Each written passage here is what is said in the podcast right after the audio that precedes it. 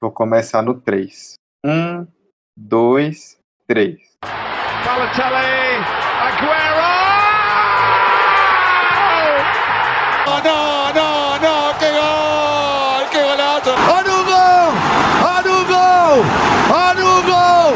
Que que é isso? Olha o gol! Oi, rapaziada, muito bom dia, boa tarde, boa noite, boa madrugada para você que nos ouve pela internet. 45 de acréscimo de volta. Desde o ano passado que a gente não gravava esse podcast. Eu precisava começar esse programa fazendo essa piada. Mas, primeiro programa de 2019, estamos de volta aí depois de uma pequena pausa de Natal e Ano Novo. Você no Natal ficou com um episódio que já havíamos deixado gravado sobre a, o mata-mata da Champions League. Paramos um pouquinho, descansamos, curtimos a virada de ano e já estamos de volta. Não estamos de volta com mesa cheia, porque Vitor não pôde participar, acabou tendo alguns problemas e precisou se ausentar de última hora. Mas Emerson Esteves, Fabrício Santos e Vitória Costa estão presentes para a nossa primeira gravação de 2019. Emerson, como é que vai? Tudo bem? Feliz ano novo. Fala, Dudu. Fala, galera. Tava com saudade já de gravar esse programa. Primeira gravação de 2019, com tema massa, novamente. E que nossa parceria lá do final de 2018 se estenda ainda mais. Contamos com a parceria e o suporte de todos vocês ouvintes. E é nóis. É isso aí, 2019 promete. Fabrício, meu querido, como é que vai? Tudo bom? Opa, salve, salve, galera. Tudo tranquilo, tudo na paz. Espero que vocês também. Espero que o ano novo de vocês tenha sido bacana, assim como foi o meu. E é isso aí, 2019 promete muito pro 45 de acréscimo. E espero que sejam só evoluções para todos nós. É isso aí. E você, Vicky, como é que tá? Tudo na paz? Oi, galera. É, né, já tem um tempinho que a gente não grava, né? Um bom tempo, desde o ano passado. Olha só. Obrigado, obrigado, obrigado. não pode faltar essa piada. Tem que E a fazer gente essa já piada. começa com aquele assunto, né, que é sempre recorrente no começo do ano, que são, né, sobre os estaduais. Pois é, né? Vicky já adiantou aí pra gente. Nós vamos debater sobre os campeonatos estaduais, que são sempre a principal pauta do futebol brasileiro no primeiro semestre, junto com o começo de Libertadores também. E todo ano, quando começam os campeonatos estaduais, existe aquele debate, né, sobre a real necessidade, se os estaduais atrapalham o calendário, se eles devem continuar existindo ou não, é, como é que o, a, a preparação dos clubes e planejamento é prejudicada por conta de um formato de estadual que não é tão atraente para o público. É justamente sobre isso que a gente vai começar. Eu vou pedir para o Emerson começar e depois o Fabrício e a Vicky falam também. Sobre o campeonato estadual em si. O que é que vocês têm como visão do estadual? Se vocês veem ainda como formato viável, se vocês são a favor ou não da continuação dos campeonatos estaduais, como é que vocês enxergam esse produto no futebol brasileiro hoje? Tratando o produto hoje, o campeonato estadual, a gente vê um modelo muito defasado, né? Como ele é feito atualmente. Eu acho que a gente primeiro tem que fazer uma análisezinha meio histórica de qual era a relevância dos campeonatos estaduais há um tempinho atrás. Porque até a década de 50, 60, início da década de 60, não existiam campeonatos nacionais, de caráter nacional, e sim campeonatos regionais, locais, e que vale ressaltar que as grandes rivalidades surgiram através desses confrontos locais, regionais nesses campeonatos. E aí, com o advento do Robertão, da Taça de Prata nos 60, 70 e depois do Campeonato Brasileiro, o Campeonato Estadual ele começou a ser visto um pouco de lado ainda, mas com a relevância ainda, porque se você ganhar um Campeonato Estadual, para muitos times era, era só a salvação, era o que você tinha para hoje, e, e ainda isso per- se perpetua até hoje. Times que não ganham nada, mas beliscam um estadual ali, dois, três estaduais, a torcida tá de boas, pô. Então, eu acho que o estadual já foi extremamente relevante no, no passado. Ele teve seus momentos, seus ápices anos 80, nos 90, com, com grandes jogos, grandes confrontos históricos. Mas o atual formato e, e como ele é feito atualmente, eu acho que tem que ser repensado. Precisa ser repensado, tanto que não preju- prejudica tanto os times grandes quanto os times pequenos, se você for parar para analisar. Então eu acho que a discussão hoje aqui vai se, eu acho que vai se é, render ao torno de como a gente pode fazer diferente esses campeonatos estaduais, sabe? E não simplesmente deixar que eles existam, porque mais para frente a gente vai perceber um pouquinho que, se for você pensar racionalmente, não tem como eles deixarem de existir do nada. Bom, eu acho interessante essa, essa discussão de o valor da competição, porque eu lembro que quando eu era mais novo, que um primo meu sempre me dizia já, tipo, coisa de 10 anos atrás, que os estaduais iriam ficar obsoletos, que não eram competição importante, etc, etc. Eu, como criança que não entendia das coisas, falava, não, cara, você tá errado, não sei o quê, tipo, achava muito importante os estaduais, mas quanto mais o tempo tá passando, mais tá mostrando que tá ficando muito, sei lá, não muda nada, né? Tem ali a, para quem ganha é ótimo, né? O time que ganha fica muito feliz, tem a festa, camisa e o cacete a quatro, mas passa dois meses o título já não vale mais de nada, né? Não tem mais aquele saudosismo, aquela coisa que tinha antigamente do o ano de não sei quanto, de que X time foi campeão daquele estadual. Não, hoje em dia é só mais um, um troféu, tá mais para torneio amistoso do que torneio profissional. É, a gente ainda vai entrar nesse mérito da questão de, da diferença do quanto ele importa para os grandes, quanto importa para os pequenos, mas eu acho que a competição em si cada vez mais está se mostrando só um empecilho no calendário, já que hoje em dia é, o Brasileirão aí, né, que dura de meados de abril, maio até o final do ano, a Libertadores o ano inteiro, a Copa do Brasil o ano inteiro, então o estadual está virando cada vez mais só um empecilho de datas. E isso que Fabrício falou agora foi bem interessante, que importa para quem ganha e importa no momento que ganha. O estadual ele é legal quando tem uma final, que tem um clássico, a torcida fica empolgada, quando ganha o título fica feliz. Mas se o time vier fazer uma, temporada ruim, o resto da temporada ruim, aquele título meio que acaba não valendo de nada. Se fizer uma temporada boa, contabilizar, ah, ganhamos estadual esse ano e outra coisa, mas se o time ganha estadual e é rebaixado, não, acaba não valendo de nada. E outra coisa é que o formato ele está ultrapassado. E eu acredito muito que prejudica o Campeonato Brasileiro, porque o Campeonato Brasileiro ele acaba sendo só durante metade da temporada. Enquanto a Libertadores dura o ano todo, a Copa do Brasil dura o ano todo, o Brasileirão ele começa já basicamente no meio da temporada. Mas tem também que olhar ao lado dos times pequenos, acho que isso pode gerar um bom debate aqui. Porque tem que encontrar um jeito de ser bom tanto para os times grandes quanto para os pequenos, sem acabar também a competição, porque, querendo ou não, tem sua importância, mesmo que já esteja, digamos, um pouco defasada. Só para complementar o que Vic falou em relação ao formato, Atualmente, o a, campeonatos estaduais eles ocupam 18 datas no calendário brasileiro. E, velho, é muita data, pô. É muita data. São quase quatro meses de competição.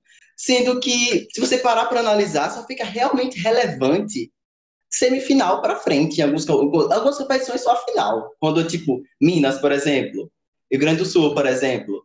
Outros campeonatos, quartos de final, como o Paulista, já se torna um pouco interessante. Mas a questão é tentar dar uma comprimida, se, se for o caso, de diminuir essas datas, 8, 12 datas no máximo, acho que já fica massa.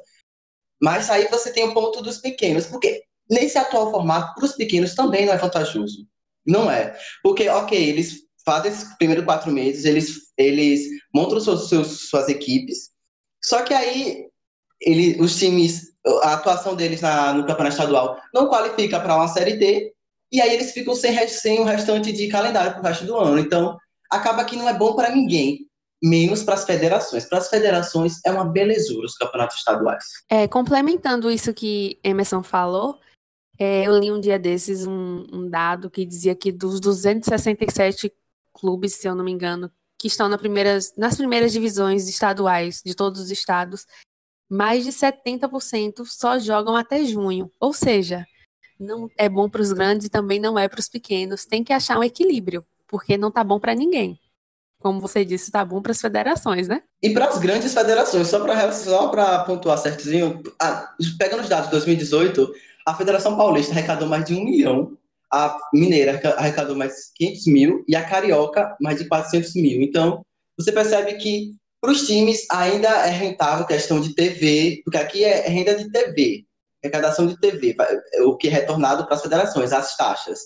Acaba que para eles é vantajoso, pô, mas se você for parar para ver os times em si, não é bom. Eu, nunca me esqueço de uma coisa muito interessante que aconteceu há um tempo atrás aqui no Brasil, em, que foi até motivo de reflexão, em 2016, quando o, o Paulo Bento veio treinar o Cruzeiro. O Paulo Bento é português, treinou a seleção de Portugal na Copa de 2014, tem passagens por vários clubes pela Europa. Em 2016 ele veio treinar o Cruzeiro. E na primeira coletiva que ele deu, na apresentação, quando ele foi perguntado sobre a questão do calendário, que é diferente no Brasil em relação à Europa, ele falou algo curioso, né, que o Campeonato Brasileiro, ele tem 20 clubes em pontos corridos com 38 rodadas. É o mesmo formato do Campeonato Inglês, é o mesmo formato do Campeonato Espanhol, do Campeonato Francês, do Campeonato Português, por exemplo. Mas por que esses campeonatos têm um calendário que é dito mais justo, enquanto aqui não? Porque lá eles têm 10 meses para fazer o campeonato e aqui a gente tem 7 é justamente essa questão que é, vocês tocaram bem. O, o, estadual hoje ele tem um formato muito longo e que acaba comprimindo muito o Brasileirão. É, por exemplo, Emerson citou a questão dos jogos, é, da, da, do interesse nos jogos. É, eu vou pegar como exemplo o campeonato estadual que eu acompanhei com essa sequência no passado, que foi o Gaúcho. O Gaúchão tinha 12 times na primeira fase que se enfrentavam em turno único, 11 jogos para cada um, e dos 12, oito se classificavam para a segunda fase. Praticamente o campeonato inteiro, velho. Tipo, qual é o interesse, ainda mais no estado onde você tem dois times que são naturalmente mais fortes que os outros por N motivos, qual é o interesse que esses primeiros jogos vão gerar no público que está assistindo? Tanto que é, já está havendo mudança nessa questão das transmissões, que o Emerson citou, para 2019, justamente por conta disso. Já há uma mudança dos jogos da quarta-feira, que no, na Globo eram sempre às 9h45, agora vão ser às 9h30. Mas, Dudu, lembrando que isso foi a Globo que cedeu, não, vamos tirar 15 minutos, porque antes, antes era 10 horas. Aí as, as federações fizeram barulho, não sei o quê, 9h45. Aí, novamente, rolou burburinho, que tá, tipo, 9h30. Mas isso é a Globo que tá dando, que tá dando essa concessãozinha, essa, essa essa promoção, entre aspas, porque, na verdade, é porque a Globo controla tudo ali, a questão de transmissão, né? Exatamente. Tanto que esse controle gerou uma situação agora no, no final de. No começo agora de janeiro, que foi inusitada. Os estaduais vão começar, os principais estaduais né, das grandes praças começam na semana que vem, é, na, no, no, no, final de semana dos dias. lá, lá para frente, dia 18, 19 por aí. E o, a Globo não vai transmitir estadual na quarta noite em janeiro. Só a partir de fevereiro. Enquanto isso, em janeiro, eles só vão transmitir jogos no domingo. É, isso é, quem é, o pessoal do Palmeiras estava comentando muito isso, porque o Palmeiras tinha dois jogos na quarta noite já marcados com transmissão da Globo e os jogos passaram para o pay-per-view, porque a Globo desistiu de transmitir é, lá em Minas e em Pernambuco também já tinham jogos marcados para transmissão da Globo na quarta-feira e os jogos passaram para a transmissão do pay-per-view. E a Globo também já está começando uma discussão a respeito do calendário, porque ela acabou motivando muito essa questão do estadual lá atrás, para ter jogo no começo do ano e ter o que transmitir quando não tivesse Libertadores. A questão é que, é, como esses jogos a gente citou estão sendo muito desinteressantes, o, é, ela está perdendo de pay-per-view, porque o pessoal assina o pay-per-view da Globo para assistir estadual e Brasileirão ou separadamente. E aí o que está acontecendo é que muita gente está assinando o pay-per-view só no Brasileirão, porque não tem você, porque você assinar no estadual, sendo que é totalmente desinteressante. E aí já existe uma discussão para enxugar o campeonato. A questão é justamente essa que todos falaram, né? Enxugar o campeonato, mas também pensar nos pequenos, porque isso é uma questão muito recorrente dos grandes, mas também os próprios pequenos é, acabam ficando muito apoiados no estadual e depois muitas vezes ficam sem calendário. E por que isso se mantém? Não só pela questão da TV, é, vocês falaram muito bem também, a questão política. Na votação da, CB, da no novo estatuto da CBF, a eleição ela é feita com votos dos clubes da Série A e da Série B e de todas as federações. E as federações têm peso maior na votação.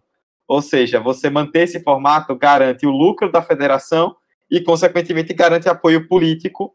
Então, não há tanto interesse. Talvez agora com a pressão da Globo isso mude um pouco, mas a princípio não há tanto interesse em mudar esse formato. E o pior de tudo é que, assim, alguns clubes eles tentam passar a enxergar o, o estadual de uma forma diferente, né? Tentar usar ele como laboratório. Por exemplo, o Atlético Paranaense já deve ter, se eu não me engano, três temporadas que usa o time sub-23 e é um projeto que aos poucos tá dando cada vez mais certo. No passado eles foram campeões do Campeonato Paranaense com o time sub-23, mas assim, é um processo. E aí entra naquela questão de queimar treinadores, né? Aqui no Brasil, ninguém tem paciência com o trabalho de treinador.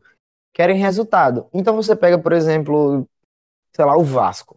O Vasco agora teve uma grande, um grande número de contratações de jogadores, contratações dentro do, do padrão do time, mas que não vai fazer o Vasco disputar o título de campeão brasileiro. Só que a torcida do Vasco não vai se contentar em uma campanha de testes no Carioca. Eles vão querer que o Vasco dispute o título do Carioca. Mas a torcida do Palmeiras, por exemplo, não vai se importar se Felipão fizer testes durante o Paulista, usar um time alternativo. Na temporada de 2018, Dorival tentou implementar isso, colocar jogadores sub-23, colocar jogadores da base. O time começou a perder, começou a não mostrar um bom futebol. Ele teve que colocar o time de qualquer forma, sem um padrão, se prejudicou e acabou nem sendo campeão. Então, é aquela coisa, é um laboratório, mas dependendo da sua situação. Né? Se você tiver num cenário onde você precisa demonstrar logo algum tipo de resultado, a torcida brasileira vai querer o título. Eles não vão falar, ah, é só o estadual. Não, eles vão querer o título, porque eles vão estar carentes de coisas boas. E aí, treinadores que estão no início do projeto, por exemplo, o Jardine agora, que eu acho que o Paulista não vai queimar Jardine no São Paulo, mas a pré-Libertadores talvez, e é isso aí já é outra discussão, mas o Jardine ele vai precisar mostrar trabalho. Ele vai precisar mostrar um, pelo menos um padrão, um time, um formato. Porque diferente disso, ele vai se queimar e ele já... e é aquela coisa, um errinho aqui, uma falha ali, uma derrota aqui, que vai se acumulando e quando acontecer a primeira coisa grande de forma negativa, o treinador vai cair, porque se não apresentar resultado logo, não adianta. Então, o estadual, além de atrapalhar no calendário, como uma forma de, né, assim, na questão do calendário que eu digo de deixar pouco espaço de, de tempo para os jogos quando quando junta tudo, né? Fica, fica muito pouco espaço de tempo. E ele também atrapalha para a pré-temporada, porque os times acabam tendo uma pré-temporada reduzida. Por exemplo, esse ano tem Copa América. O Brasileirão vai parar para a Copa América. Então, já tem que antecipar o início da, do estadual. E isso aí já atrapalha a pré-temporada. Já faz, por exemplo, o Rogério Senni, quando ele era treinador do São Paulo, ele teve 12 treinos antes de estrear na, na pré-temporada do São Paulo na Florida Cup. Jardine, agora, ele teve pouco mais de seis ou sete treinos. Então, é uma diferença grande. Atrapalha o, o, projeto do início. Não é só no meio da temporada que o time vai estar desgastado, cansado por causa da sequência de jogos. É desde o início. Então, o estadual ele atrapalha tanto o planejamento, quanto o andar da carruagem, como também o trabalho do treinador. Ele não permite o espaço para evolução. Você, você não tem aquele período de testes, aquela coisa. Então, enquanto o estadual continuar sendo levado tão sério para os grandes, né, vai ficar esse impasse para todo mundo. Fabrício, você falou do Atlético Paranaense. Eu acho que ele é um excelente é, modelo para a gente analisar, porque, querendo ou não, o Campeonato Paranaense é um campeonato que tem suas peculiaridades, que se outro time, por exemplo, do Rio de Janeiro, quisesse implementar o que o Atlético fez, não daria certo. E, por exemplo, times que tem times que podem usar esse laboratório no campeonato estadual e tem times que não podem nem se dar esse luxo. Por exemplo, o Palmeiras tem um excelente farto, cheio, robusto, dá para fazer essas experimentações no campeonato estadual. Boa, se não der certo, a torcida vai chiar, vai chiar. A torcida sempre chia do Palmeiras. Mas, querendo ou não, ele tem esse, esse, esse livre arbítrio para fazer isso. Um time de menor mais, mais pequeno, economicamente falando, com um elenco mais reduzido, como um Botafogo, como um Vasco. Não vai dar esse luxo de fazer isso. E, aliás, nesse caso, eu acho que os campeonatos estaduais, dos campeonatos estaduais, nesse caso que é do Rio de Janeiro, salva a cabeça do treinador. Porque, repare, o campeonato já não tem um nível muito grande. O time vai lá, belisca o título. Um Vasco, um Botafogo da vida. A torcida fica empolgada. É um título, querendo ou não, é uma, é uma, é uma gozação com, com, com o torcedor rival. Mas isso não prova nada, até porque o nível dessa competição é muito baixa. Quando você chega no Brasileirão, você vai ver que o nível é, o nível é outro. Então tem esse lance também de o, o campeonato estadual pode salvar a cabeça de treinadores, não apenas derrubar. Principalmente de, de times que não são isso tudo, mas que no estadual demonstram o seu bambambam bam, bam da coisa. Agora, essa questão de queimar treinador acontece muito por conta dessa cultura do imediatismo que tem aqui no Brasil. Não que nos outros países os torcedores não queiram resultado, mas aqui no Brasil esse, esse desespero por resultado ele chega a, um, a níveis extrapolantes. Um time perde dois jogos que já quer demitir o treinador é uma coisa que eu sou muito contra. Às vezes o treinador está no começo do trabalho e nem colocou o estilo de jogo ainda no time, nem conseguiu aplicar isso direito e a torcida já já bota pressão, não espera o trabalho evoluir. E por isso que o que não falta são casos de técnicos que são queimados e até mesmo perdem emprego por causa do estadual, sendo que aqui no Brasil não tem uma pré-temporada, digamos, uma da Europa. Tem uma pré-temporada, mas às vezes um time participa de, de, de um campeonato, outro não, esses de amistosos, e acaba ficando meio perdido. Então, eu acho que o estadual ele poderia, pra, principalmente para esses times que sabem que vão brigar por título do Brasileirão, da Copa do Brasil, Libertadores, poderia servir como laboratório, um espaço de teste mesmo para os novos, novos técnicos, para as novas contratações, para os novos estilos de jogo que, que o técnico tem, né? enfim. Eu acho que poderia sim ser utilizado, mas aí vai muito também contra a torcida que, querendo ou não, diz: ah, estadual não é importante, mas quando chega ali que afunila tudo, que vai disputar com o rival, todo mundo quer ganhar, né? Então, tem que ver um jeito de equilibrar esses dois lados. Não, pô, e a torcida sempre vai chiar se o título não vir. E ainda mais quando é contra o maior rival. Eu olho o caso muito de São Paulo, por exemplo, com o título os últimos títulos do Santos e tudo mais, o Santos acabou empatando com o Palmeiras. Num possível título agora do Santos, ultrapassaria o Palmeiras, a torcida com certeza ia, ia no Twitter, ia no Facebook, ia xingando o time, não, porque a gente era o segundo maior vencedor, agora a gente é o terceiro, e pipipi, popopô. Então, querendo ou não, a torcida, mesmo sendo desvalorizada, pela própria torcida, se você pegar a média de público de estadual não bate 10 mil, em nenhum estadual. 2018, o, o maior média de público foi do Paulista com 7 mil. A do Carioca foi incríveis 2 mil torcedores de média. Então você percebe que interesse do público de ir ao estádio não tem, mas a cobrança sempre vai ter. Agora, uma coisa era justamente sobre isso de torcida, só um adendo que eu queria falar. É, a torcida sempre pressiona bastante por títulos, qualquer título, principalmente é, se o título é contra o rival. É, principalmente em estados também que tem dois times que monopolizam, então você quer sempre ganhar do seu rival. Por outro lado, eu percebo que de uns tempos para cá, isso acabou, não é que diminuindo um pouco, mas a torcida tomou um pouco mais de consciência de que as torcidas tomaram mais consciência de que ganhar estadual não significa necessariamente fazer uma boa campanha no Brasileirão. É, eu pego o caso, por exemplo, de 2016, que dos quatro rebaixados na Série B, três foram campeões estaduais no começo do ano. Inter, Santa Cruz e América foram campeões estaduais em 2016 e caíram para a segunda divisão. Então acho que está havendo um pouco disso também. É um processo lento ainda, mas é, em alguns, alguns times, por exemplo, no Brasil, ganha estadual, a torcida comemora, mas tá, beleza, temos outras ambições. Não só times que estão lutando lá em cima e querem mais títulos, mas times que estão lá embaixo e sabem que não podem se acomodar para se entregarem pela empolgação do estadual e acabarem vendo tudo e por água abaixo. E esse interesse em, pela competição, acho que varia também de estado para estado. Estados que, que times não são tradicionalmente tão fortes nacionalmente, por exemplo, tendem a valorizar ainda mais o estadual. Pega estados como Maranhão, sei, Alagoas, próprio Sergipe, tende a, a torcida tende a valorizar ainda mais a conquista desse, desses títulos do que do que é, campeões do Sul-Sudeste, que, ok, mais, uma, mais um troféu para nossa coleção, mas não é o, o, auge da temporada, nunca vai ser. E, e sempre batem na tecla que campeonato estadual garante vaga para campeonato Copa do Nordeste, para a Série D, para outras competições regionais. Então, o ponto que eu quero tocar, que eu falei lá no início, é que não tem como ele deixar de existir pelo menos o formato dele teria se readaptado. Porque como, como seria a seleção desses times para entrar na Série D, para a Copa do Nordeste, se o estadual deixasse de existir do nada?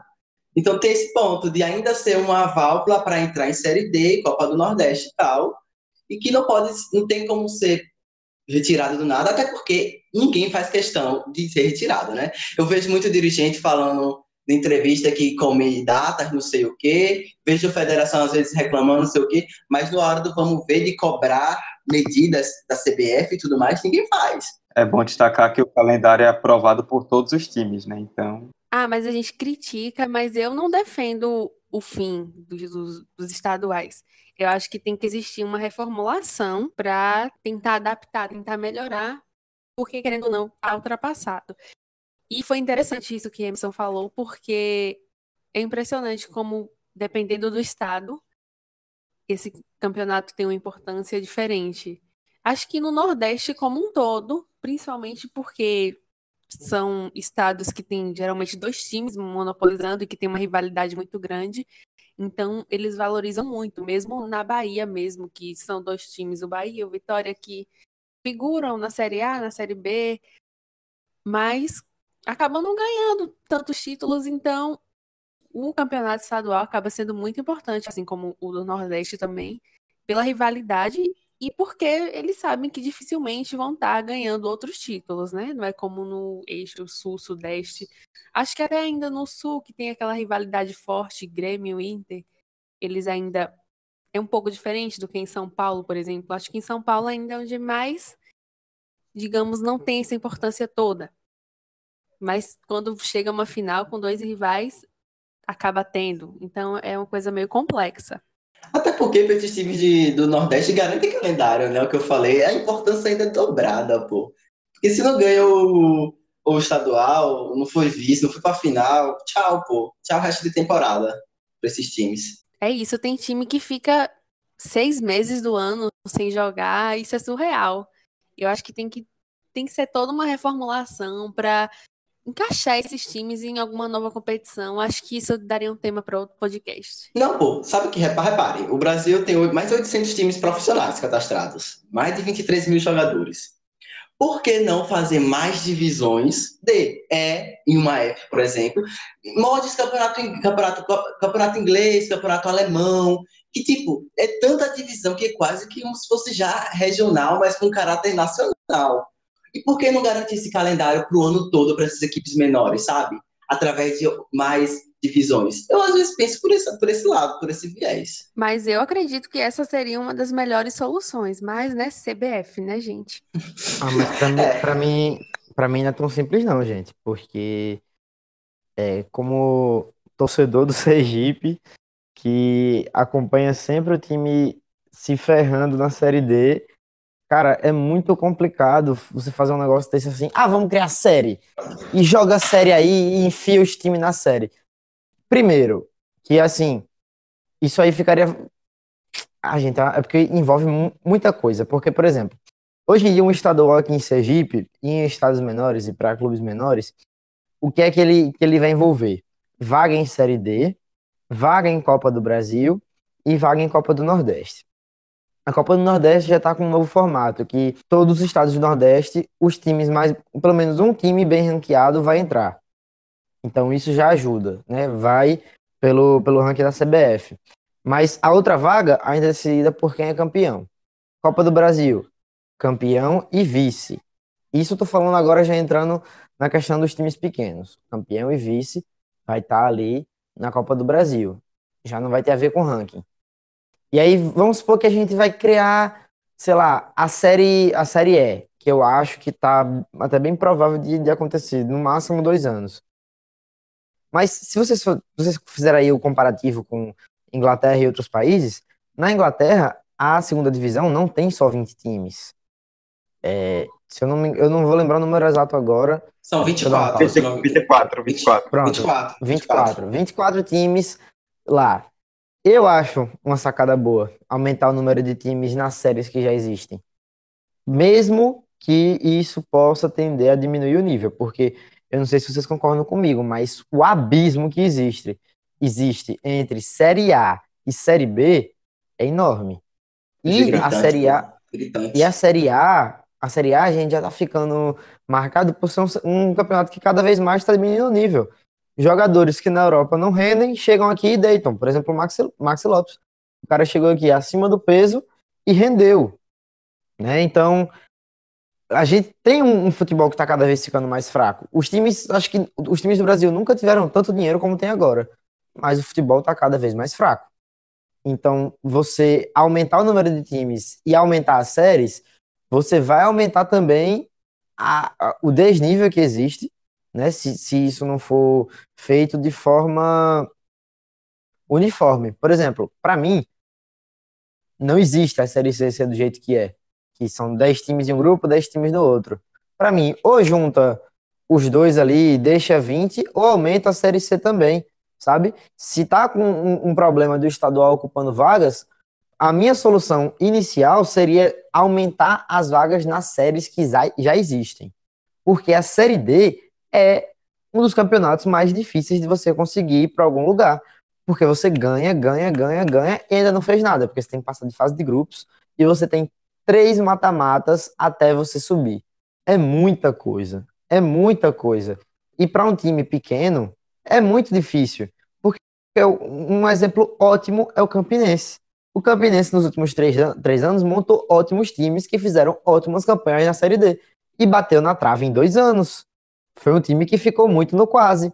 E aí, um planejamento que foi feito no início do ano para fazer um bom estadual, fazer uma boa Copa do Brasil, uma boa Copa do Nordeste e uma boa Série D, morre no final. Por quê? Porque um time desse porte ele não vai conseguir ir muito longe na Copa do Brasil. Ele não vai conseguir ir muito longe na Copa do Nordeste. E muito menos, se ele não conseguir o acesso, acabou vai ficar com dívida, então vai dar uma quebra. E isso não é só no Nordeste, isso é no Norte, isso é no Centro-Oeste, isso é para os times de segundo e terceiro escalão de São Paulo e os times de qualquer parte do país. Claro que em São Paulo os times de segundo escalão têm um poderio a mais, mas quem é de terceiro também sofre, tá lá morto na Série D. A Série E pode ser uma opção para desafogar os estaduais, para diminuir as datas? Pode, mas eu não consigo enxergar tanto com os bons olhos haja vista toda a complicação que é da, da Série D, sabe? Porque a Série C tem um status hoje em dia que não, não, não cabe ao nível da competição.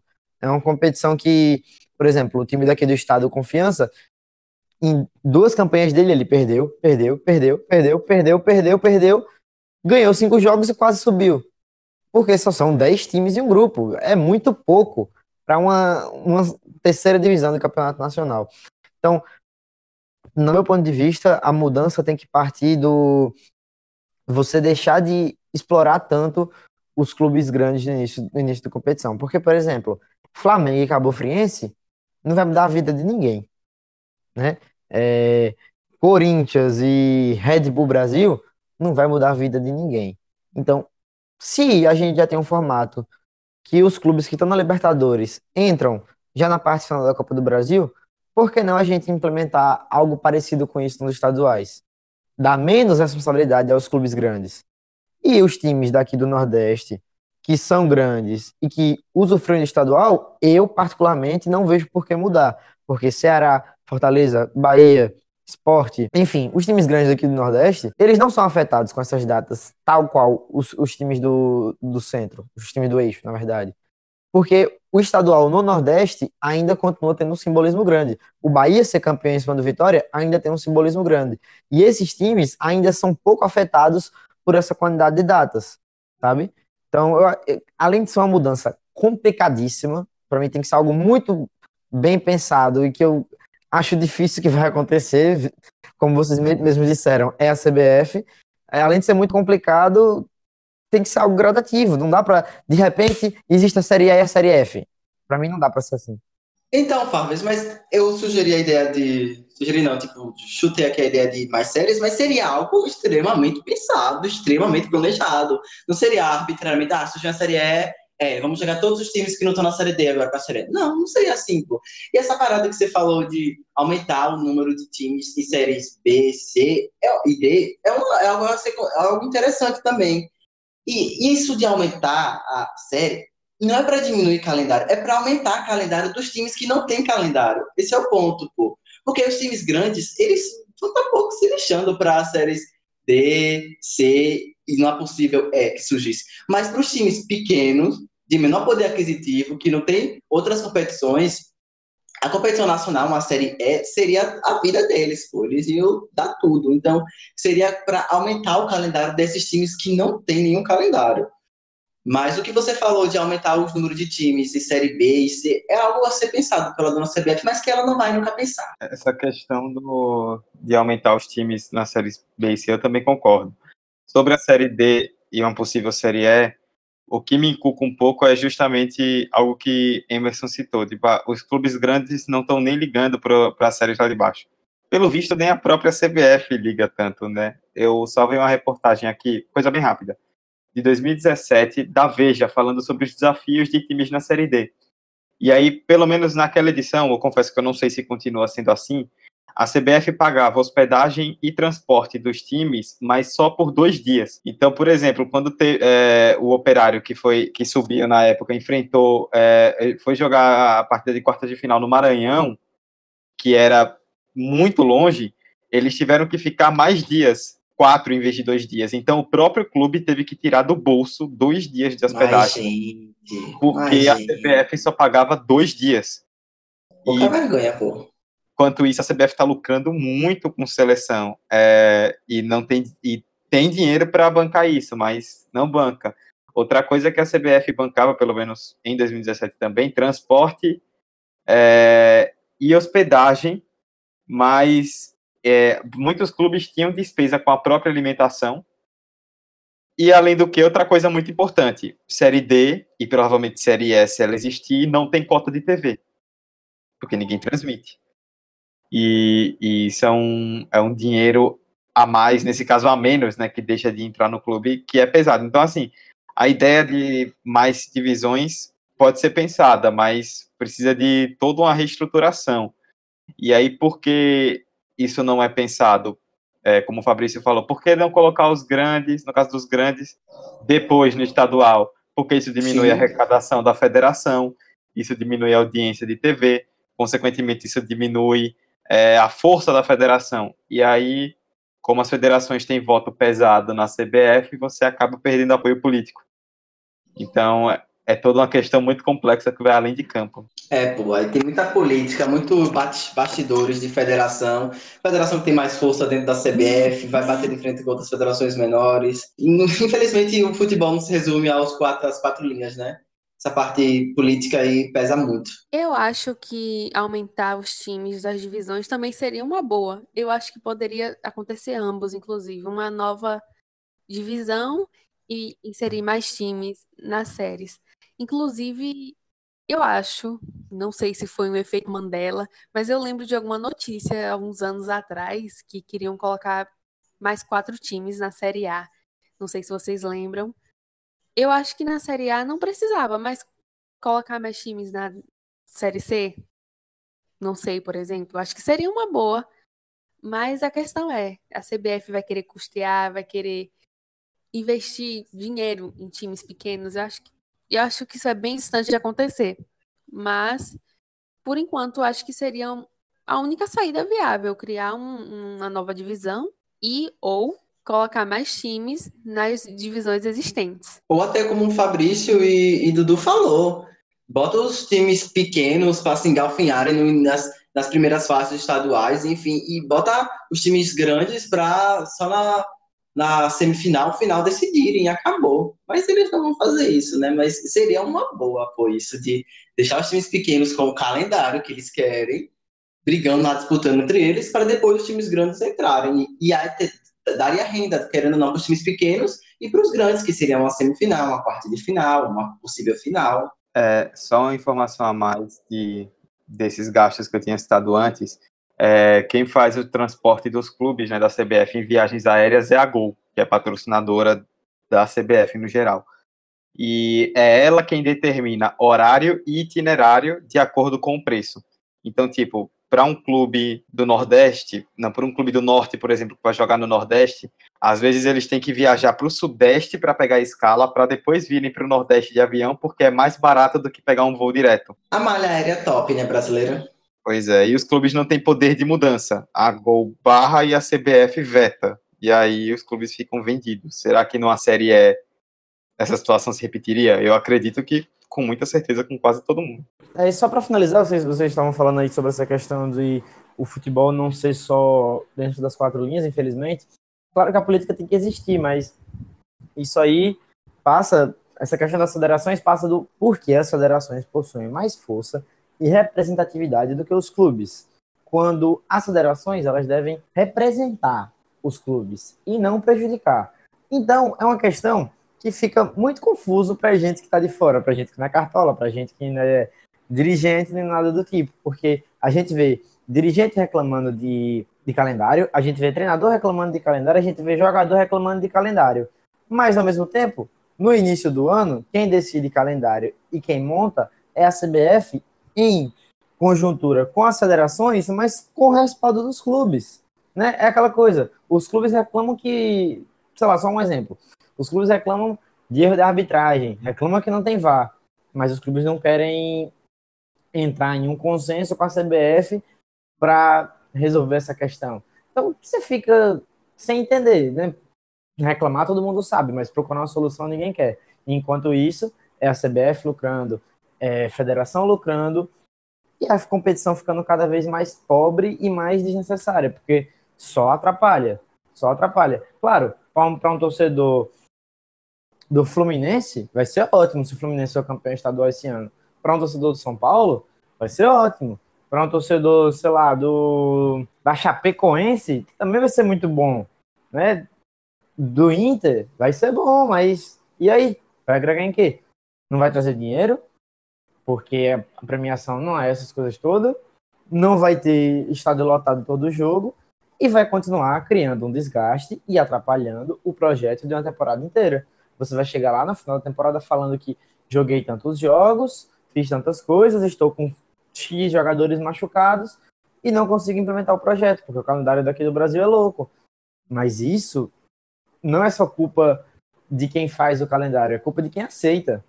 Então, né, toda essa política atrapalha muito mais do que ajuda. É, bom, é isso. A gente debateu bastante sobre a questão dos estaduais. Você vê que a gente acabou indo para Brasileirão, futuras divisões, né? Esse debate de calendário e competições que tomam muito tempo do futebol brasileiro rende muita coisa. Dá para fazer outro podcast só de parte 2 dessa discussão.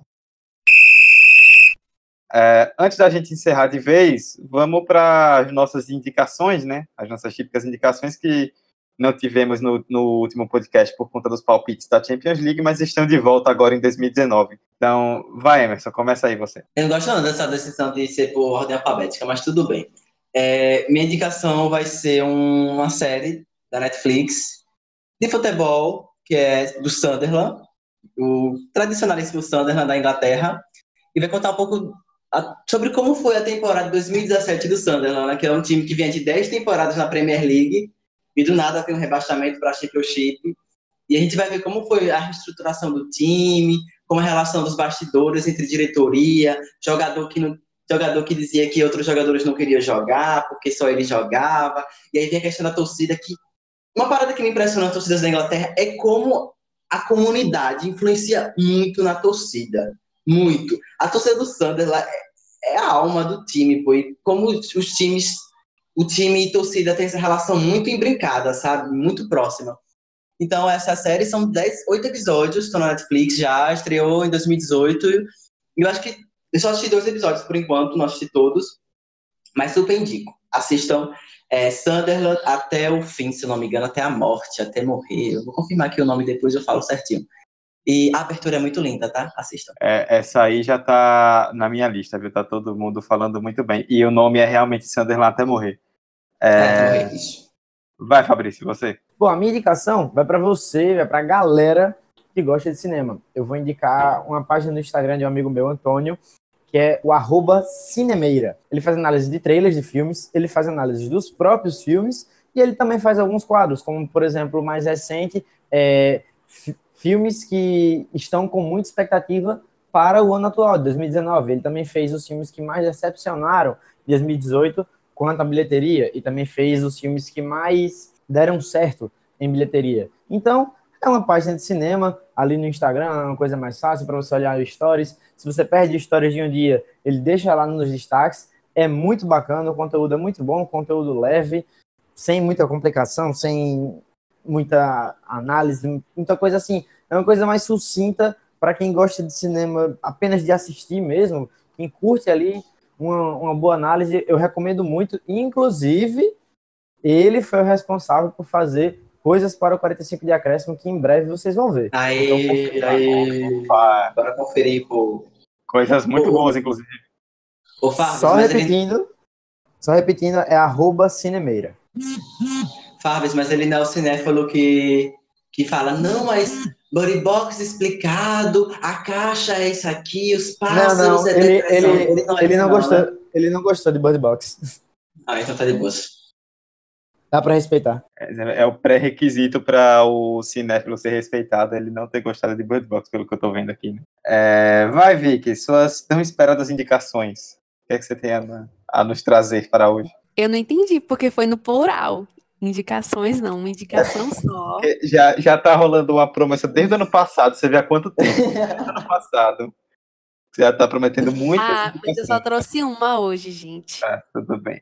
Mas assim, é muito boa. É uma conta que eu sigo no Twitter, que é de um jornalista de Madrid, que ele junta três coisas que eu gosto muito, que é futebol, jornalismo e matemática, porque ele traz estatísticas do, do futebol de uma maneira muito detalhada. Então, para quem gosta de dados e estatísticas de futebol e probabilidade de resultados, coisas desse tipo, bem detalhado, é, eu super indico, que é o Mr. Chip, arroba 2010 Mr. Chip, e também tem a conta em inglês, porque essa é em espanhol, que é arroba Mr. Shipping, mas a melhor é essa em espanhol, arroba 2010 Mr. Chip. Ele é muito famoso, tem acho que 3 milhões de seguidores. E é uma coisa bem diferente, porque a gente costuma ver o, os comentaristas falando sobre outros, outras áreas mesmo do futebol, e ele vem mais com essa, com essa coisa de dados numéricos e estatísticas e probabilidades de resultado que muitas vezes dá certo é uma coisa bem interessante, bem, dif bem diferente. Eu adoro o Mr. Chip, velho. Ele é muito bom. E eu sei eu... quem é, pô. Você segue? Tô chocada. Eu, sei, eu tô ligado. Não, é. Sigo há muito tempo o Mr. Chip. Inclusive, eu gosto dele porque ele traz aquelas estatísticas aleatórias, tipo, em, em, noites de inverno na trave esquerda do Bernabéu, o Real Madrid nunca fez gol depois dos 20 do segundo tempo. Sim. Eu adoro essas eu estatísticas. amo estatísticas inúteis. Mas ele traz muita coisa útil também é, sorteio da, da Champions, ele, antes do sorteio acontecer, ele faz tipo uma previsão de probabilidades e geralmente ele acerta mais de 50%. Eu acho isso genial. Ah, ele é ótimo, vale a pena mesmo, ratifico essa indicação. É, a minha coisa rápida, Emerson citou Netflix, o meu também é um documentário esportivo do Netflix. É um filme, na verdade, né? O do Sunderland que ele citou em episódios, o meu é um filme que se, é, no Netflix está em português chamado Um Dia Inesquecível, que é falando sobre a final da Copa do Mundo de 98, que a França ganhou do Brasil por 3 a 0 e foi campeã, o primeiro título mundial dela. E é interessante para quem gosta de futebol e é brasileiro assistir, porque é um documentário deles, então ele traz uma visão francesa, com os torcedores e jogadores também falando sobre a conquista. É, a gente tem aquele jogo com a imagem muito brasileira, né, da convulsão do Ronaldo, o jogo que acabou sendo um desastre, que o Brasil era favorito e teve a maior derrota de sua história em Copas do Mundo na época, mas esse é muito interessante porque traz a visão francesa, tipo, a gente vê dessa forma, mas como é que os franceses veem isso? E é um documentário muito bom, tem uma hora e meia aproximadamente, e traz umas imagens bem bacanas da época, então, para quem gosta de história de futebol, que é uma coisa muito legal, Vale a pena. É, enfim, é isso. Encerramos a nona edição. Já avançamos bastante no 45 de acréscimo. Primeira de 2019. Então, como diria o outro, é hora de dar tchau. É hora de dar tchau. É hora de dar tchau. Para nossos amigos Emerson, Fabrício e Vicky. Primeiro podcast de 2019. Muito obrigado pela presença de vocês e que esse projeto avance bastante esse ano. Falou, Dudu, falou, galera. Que esse, é, esse, é o primeiro de muitos programas que a gente vai ter esse ano. Apresentou outras novidades e pá, então fica com a gente, que é só sucesso. É, valeu, galera. Ótimo episódio, muito bacana a discussão. Sempre bom falar das, de coisas que a gente tem em proximidade, né? Os estaduais é uma cultura muito forte aqui ainda no Nordeste ainda. Espero que tenham curtido as dicas também. E é isso aí, até o próximo episódio. Valeu, Dudu. Valeu, galera. Foi muito bom hoje falar sobre esse assunto que é tão discutido, né? Principalmente nesse comecinho de ano.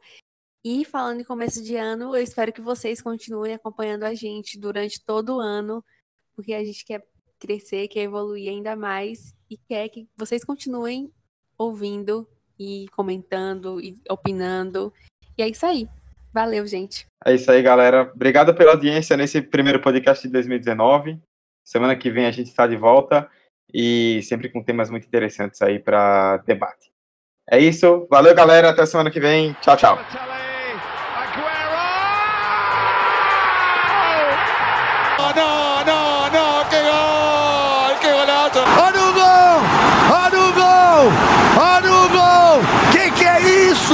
Olha o gol.